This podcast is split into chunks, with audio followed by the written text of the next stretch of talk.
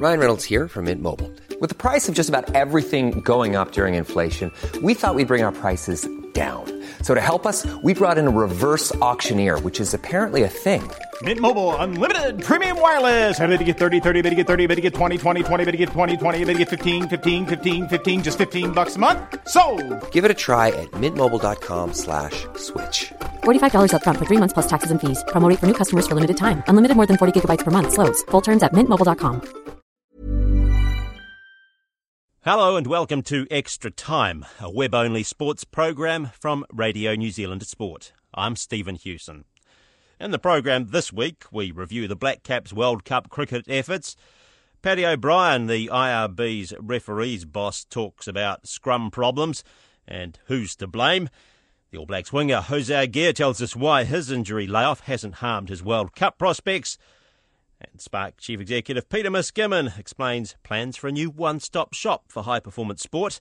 And we hear from young Warriors player Glenn Fisiiahi, who signed with the club through to 2015. The Black Caps exceeded expectations at the Cricket World Cup in being the only non Asian side to make the semi finals. But again, they fell short of the final. It's the sixth time in 10 World Cups that New Zealand's reached the top four but failed to take the next step. Despite that, the tournament must be seen as a success given in the past six months the Black Caps have lost one day series to Bangladesh, India, and Pakistan. Murray Williams spoke to New Zealand Cricket CEO Justin Vaughan, who'll be at the final between India and Sri Lanka in Mumbai, and asked him about his thoughts on the Black Caps' efforts. A very spirited performance. I think we saw some great determination and courage. Uh, they were really, you know, particularly uh, just all team performances in, in those last two games. I think we're you know, really proud of the efforts they showed. I mean, in the end, we, I guess, came up against a familiar opposition and, and struck a familiar problem in that we were very well set uh, going into the last seven or eight overs of our innings against Sri Lanka, but lost wickets when you know, we should have been trying to get to 240. We we were bowled all out, you know, for under 220, and that in the end, I think, was the difference between success and failure. But you know, a really good performance. I mean, the teams had had a pretty tough six months. Uh, but I think they've emerged with a lot of pluses. Uh, you know, a lot of really good points have come out of this competition. Given the build-up that they had, that everyone uh, was very familiar with before they went, is fourth a good result uh, in relation to where Australia and uh, England and South Africa finished, perhaps? To be the only non-Asian team to make the semi-finals on Asian conditions, I think you can view that as a positive, and I guess it's also perhaps recognition of the significant amount of cricket this team has played on the subcontinent over the last six months, um, which was deliberate.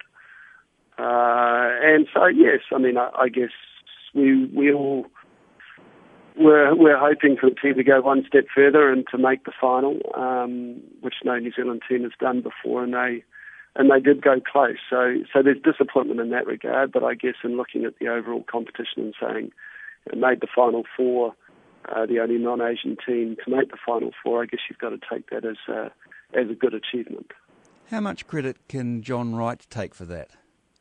I think a lot. I mean, it's always hard to to really be certain about you know what what's made this you know really click together. I think John has played a, a an important part to that, uh, as well as his other coaching staff in terms of Allan Donald's introduction and, and Trent Woodhill, who's been in charge of the fielding, and I think we saw really impressive fielding display by this team uh, uh, during the competition. So John's played his part. I mean, obviously the players are in the end they're the ones who need to deliver on the park, and uh, they've been taking, I know, a lot more responsibility for their performances. And you know, it just seems as though this team is at the moment is is, is working very well, both coaching and playing staff are, uh, are, working well together. I guess it's looking very positive for the future. How much more involvement uh, is Allan Donald going to have with the side? Because he's off contract now, isn't he, or is about to be? Yeah, that's right. I mean, we um, we'll be talking with Allan over the coming weeks. Um, just wanted to let him focus solely on the World Cup rather than getting him distracted with talks of uh, what he might be doing with New Zealand cricket over the next winter, and I guess you know uh, an ongoing engagement with us.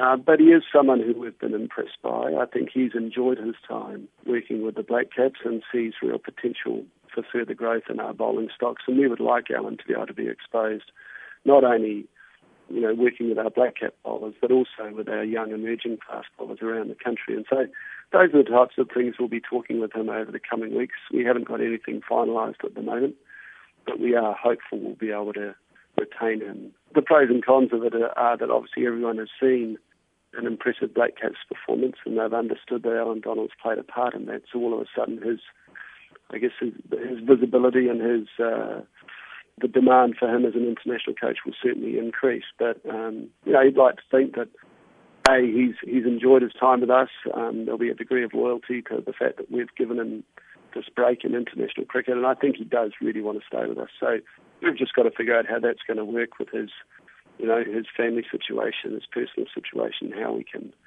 if we can make that work for the for the best of both of us. I mean, you got a lot further than a lot of people would have expected. That that might be seen in some way, sort of papering over you know, ongoing problems such as the, the inconsistency in the batting. I mean, you had two good starts in the quarterfinals and the semis, and then fell away and came up a little bit short. Got away with it against South Africa, but not against Sri Lanka.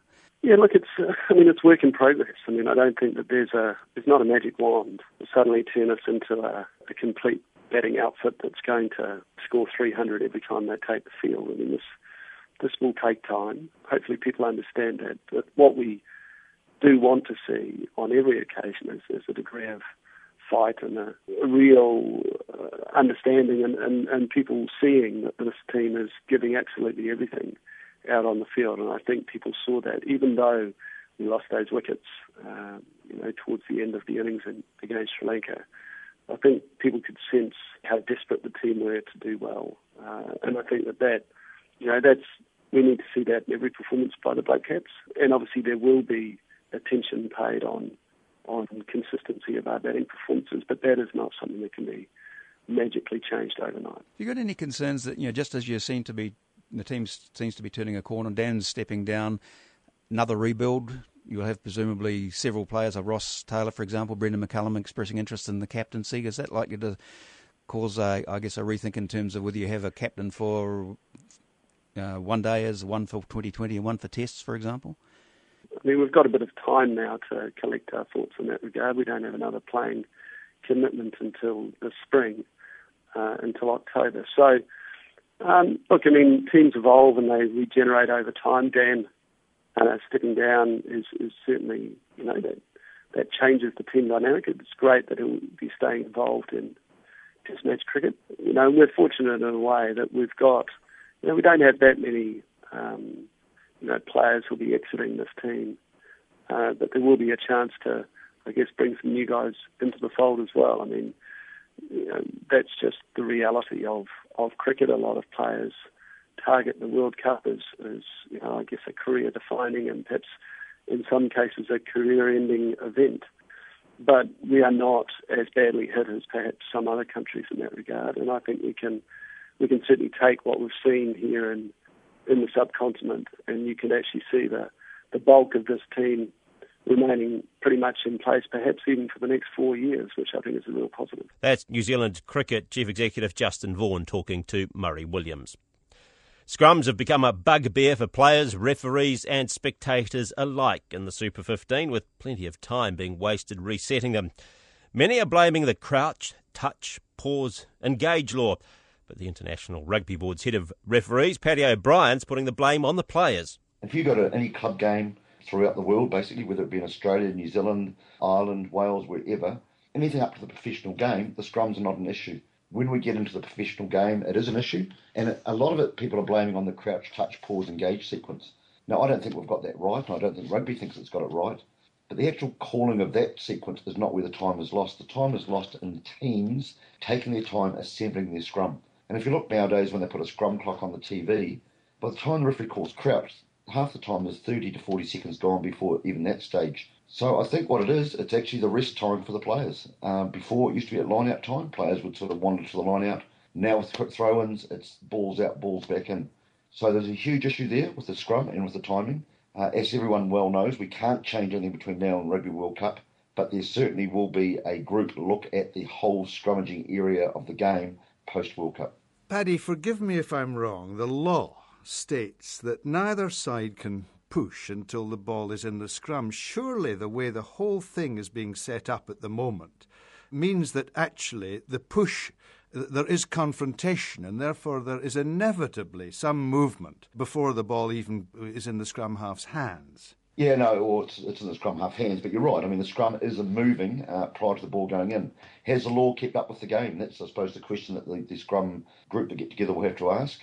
Uh, or do we have to go back to passive engagement? There are all a number of issues that have to be discussed. But whilst you've got teams apart, and as you quite rightly say, them getting called to engage, there is going to be movement. So I don't think we should kill ourselves on that. That's a fact of what is happening at the moment.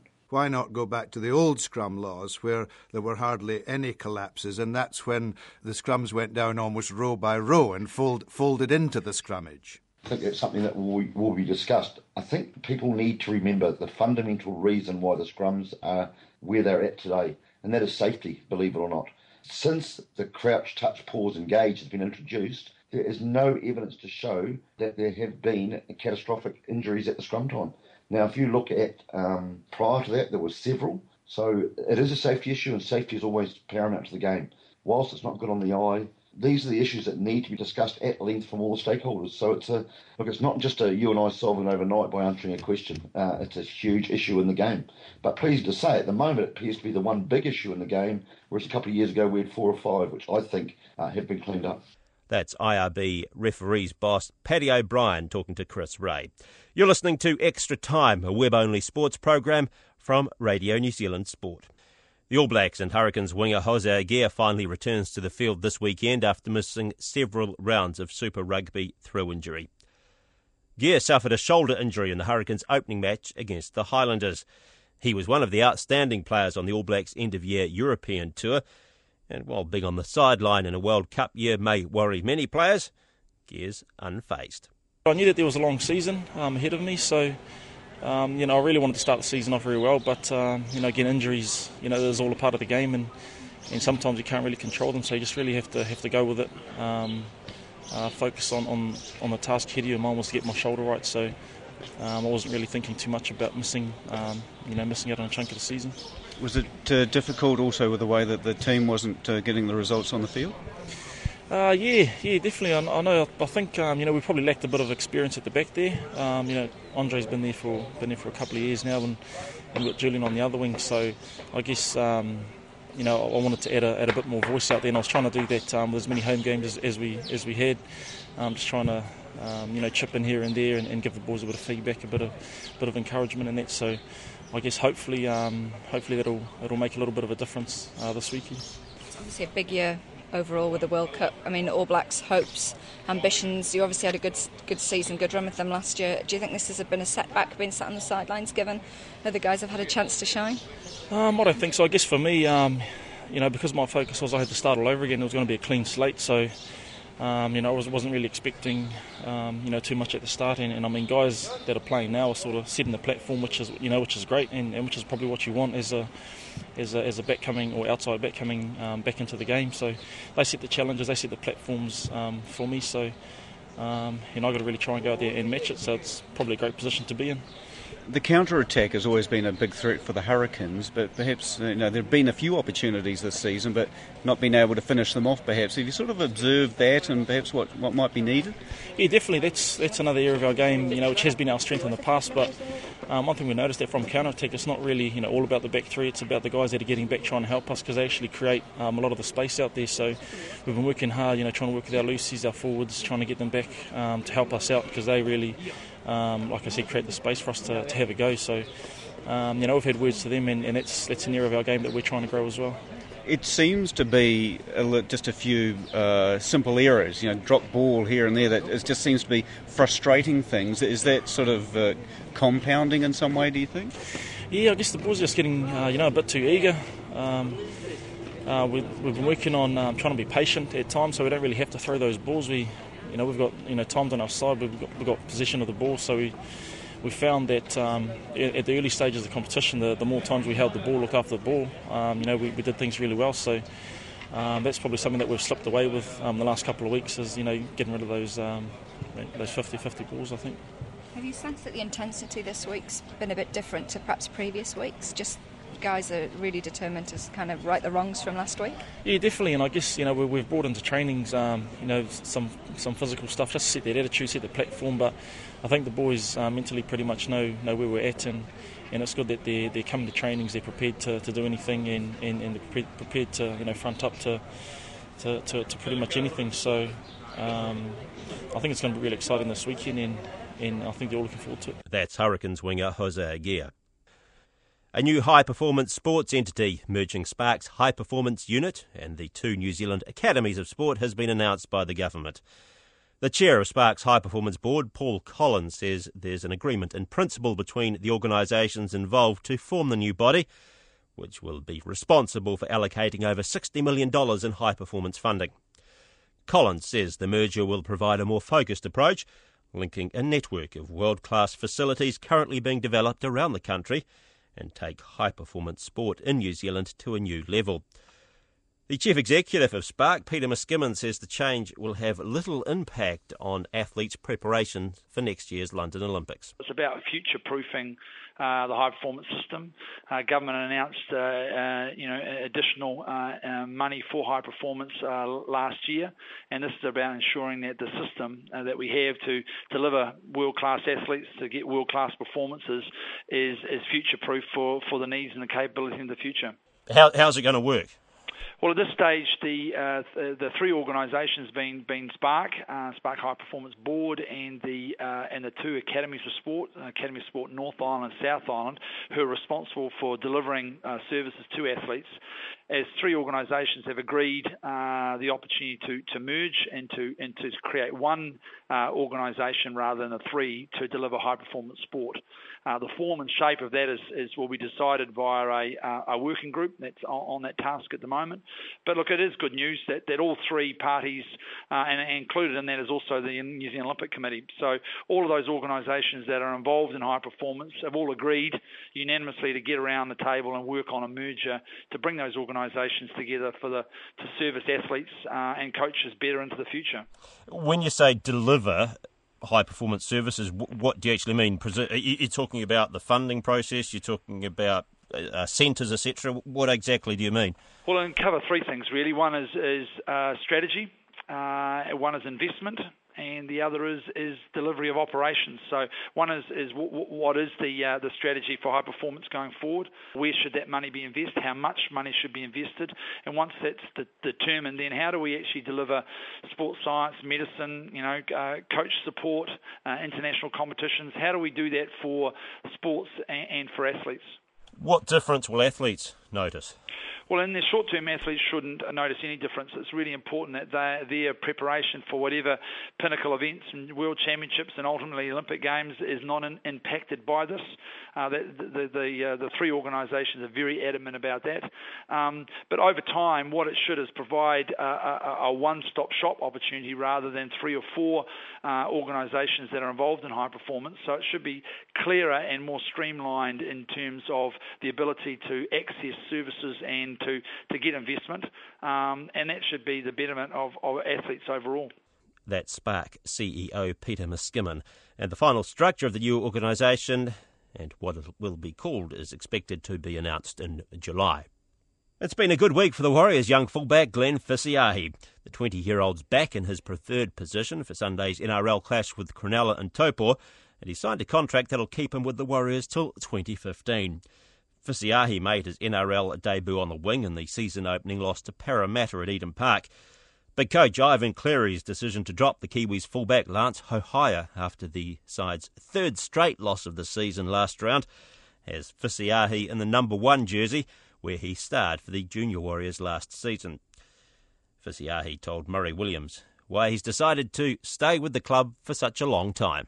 I sat down with my manager and my family and um, we went over the contract and um, we looked at the pros and cons, and um, one of the main reasons why I wanted to stay was um, I wanted to stay with my family, stay uh, closer to home, and um, I just love the Warriors environment, and um, it was something that um, I played for during the preseason games, and um, yeah, it's also one of the main reasons was it's also an opportunity to get into um, studying as well, and um, outside of footy, and that's something I'll be looking to do um, as the years progress. What are you studying? Um, at the moment, um, I've, I'm going to give this year just a break because I, I, was studying last year and I found it quite full on with the 20 under 20s as well.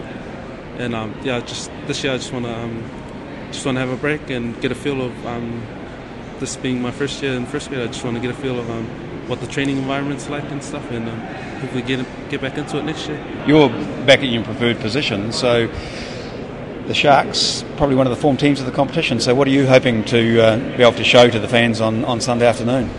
So basically, just show them um, what I'm capable of, and that's uh, running off the big boys and um, yeah, just hopefully scoring tries. Because line breaks have been a bit of a, uh, a scarcity this uh, so far this year, haven't they? Yeah, it has, and um, can't really say much on that because um, I've only played one game, so yeah. You're hoping to change that. Yeah. What have you made? Have you seen much of the Sharks? their, their, forwards gave uh, St George a bit of a pounding. Yeah, I watched that game and um, big boys, and um, hopefully, hopefully move them around, get them tight, and um, take my opportunities from there. That's Warriors player Glenn Fisiiahi talking to Murray Williams. And that's extra time for this week. Remember, you can get all the latest sports news on our website, radionz.co.nz I'm Stephen Hewson. Bye for now. Hey, it's Paige DeSorbo from Giggly Squad. High quality fashion without the price tag? Say hello to Quince. I'm snagging high end essentials like cozy cashmere sweaters, sleek leather jackets, fine jewelry, and so much more. With Quince being 50 to 80% less than similar brands and they partner with factories that prioritize safe ethical and responsible manufacturing i love that luxury quality within reach. Go to quince.com slash style to get free shipping and 365 day returns on your next order. quince.com slash style